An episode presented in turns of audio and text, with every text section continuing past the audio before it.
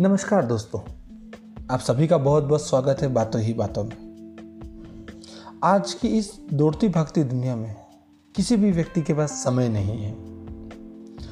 हम बहुत सारे कार्य इसलिए नहीं कर पाते क्योंकि हम सोचते हैं कि ये हम आज नहीं करेंगे, क्योंकि आज हमारे पास समय नहीं है। मैं ये कार्य उस दिन करूँगा जिस दिन मेरे पास ये होगा।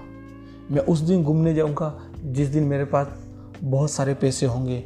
मैं इस दिन ये कार्य करूँगा, जिस दिन मेरे पास बहुत सारे पैसे होंगे, बहुत ज़्यादा समय होगा। पर ये समय कभी नहीं आता है। एक कहानी सुनते हैं, जिसके ज़रिए हम ये मालूम करेंगे कि किस तरह समय चला जाता है और अंत में हम सिर्फ़ हाथ मलते रह जाते हैं। किसी जंगल में एक शेर राजा हुआ करता था। राजा बहुत ही बुद्धिमान था और बहुत ही कर्मठ था। उसके बाद बहुत सारे जानवर कार्य किया करते थे। उनमें एक गिलहरी थी। गिलहरी भी बहुत कर्मठ, बहुत ज़्यादा मेहनती थी। वह हमेशा इतनी ज़्यादा मेहनत करती थी कि राजा भी अचंभित हो जाता था। गिलहरी बहुत ज़्यादा व्यस्त रहती थी। उसके पास बिल्कुल भी समय नहीं होता था अन्य कार्य करने के लिए या स्वयं के लिए समय निकालने के लिए। उसके पास बिल्कुल समय नहीं था। एक दिन राजा उसे अपने पास बुलाते हैं और कहते हैं कि तुम्हारी कर्मठता देख के हम बहुत प्रसन्न हैं। यदि तुम इसी प्रकार काम करती रही तो हम जीवन के अंत में तुम्हें बहुत सारी अखरोट देंगे। अखरोट गिलहरी का पसंदीदा होता है। गिलहरी ये सुनकर बहुत ज़्यादा खुश हो जाती हैं और उसी दिन से और ज़्यादा काम करने लगती हैं।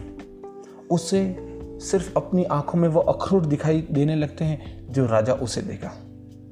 राजा अपनी जबान के पक्के होते हैं और गिलहरी को उन पर पूर्ण विश्वास होता है। धीरे धीरे धीरे समय निकलता जाता है। जब भी गिलहरी के पास कोई भी अन्य जानवर आता है और उनसे खेलने कूदने के लिए कहता है, तब गिलहरी मना बोल देती है। वो कहती है कि उसके पास बहुत ज़्यादा काम है। जब भी जंगल में कोई बहुत बड़ा आयोजन होता है, तब भी गिलहरी वहाँ नहीं जाती है। बहुत सारे जानवर उसे बुलाने आते हैं कि काम छोड़ के क्यों ना वो उनके साथ थोड़ा मनोरंजन करें। परंतु गिलहरी की आँखों में वही अखरोट होते हैं, जो राजा उसे देने वाला है। मना कहती रहती है। इस प्रकार बहुत साल निकल जाते हैं। गिलहरी सब कुछ छोड़कर सिर्फ़ कार्य पे ध्यान देती है। कुछ वर्षों बाद राजा उसे बुलाता है और कहता है कि तुम्हारी सेवा और तुम्हारी कर्मठता से हम बहुत प्रसन्न हैं। इसलिए हमने तुम्हें एक वचन दिया था, जिसका आज हम पालन करेंगे। राजा अपने दूसरे जानवरों से कहता है कि एक बोरी अखरोट लाके गिलहरी को दे दिए जाए। गिलहरी ये सुन के बहुत ज़्यादा प्रसन्न होती है और किसी प्रकार वह व्यवस्था करवा के वह अखरोट वो अपने घर ले जाती है। बहुत ज़्यादा खुश होती हैं कि आखिर अब जीवन में उसके पास सिर्फ़ समय ही समय है। अब उससे कुछ नहीं करना है। ये अखरोट जो राजा ने दिए हैं, उससे उसका बाकी बचा खुचा जीवन निकल जाएगा। जैसे ही गिलहरी अखरोट खाने की कोशिश करती है तो उससे वो अखरोट नहीं टूटते हैं। गिलहरी अचंभित हो जाती है। परंतु उसे याद आता है कि अखरोट तो राजा ने दे दी है पर उसे चबाने वाले दांत अब उसके पास नहीं बचे हैं। ये बात समझकर गिलर को बहुत ज़्यादा दुख होता है। वो मन ही मन ये सोचती हैं कि जिन अखरोटों के लिए उसने अपना पूरा जीवन लगा दिया, आज वो अखरोट उसके पास होते हुए भी उसके किसी कार्य के नहीं है। उसी प्रकार हमारे जीवन में भी हम ऐसा ही करते हैं।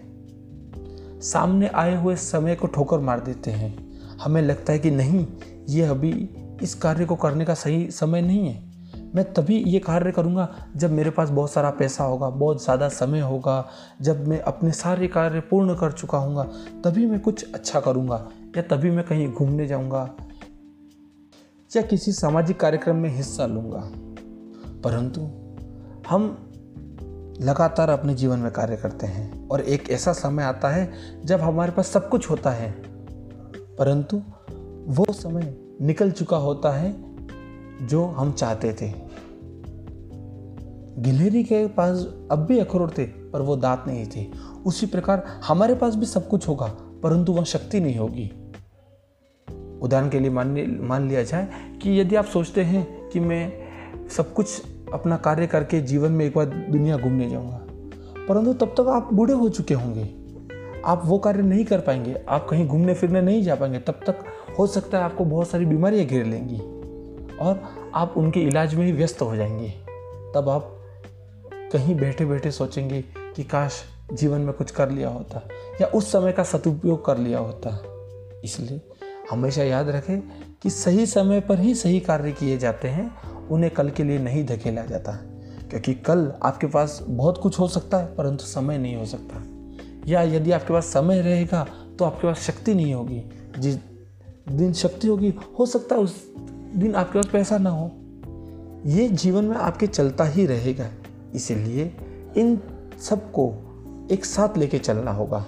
और जीवन में आज आए हुए कार्य को आज ही करें। आज आया हुआ मनोरंजन आज ही काम आएगा, कल नहीं आएगा।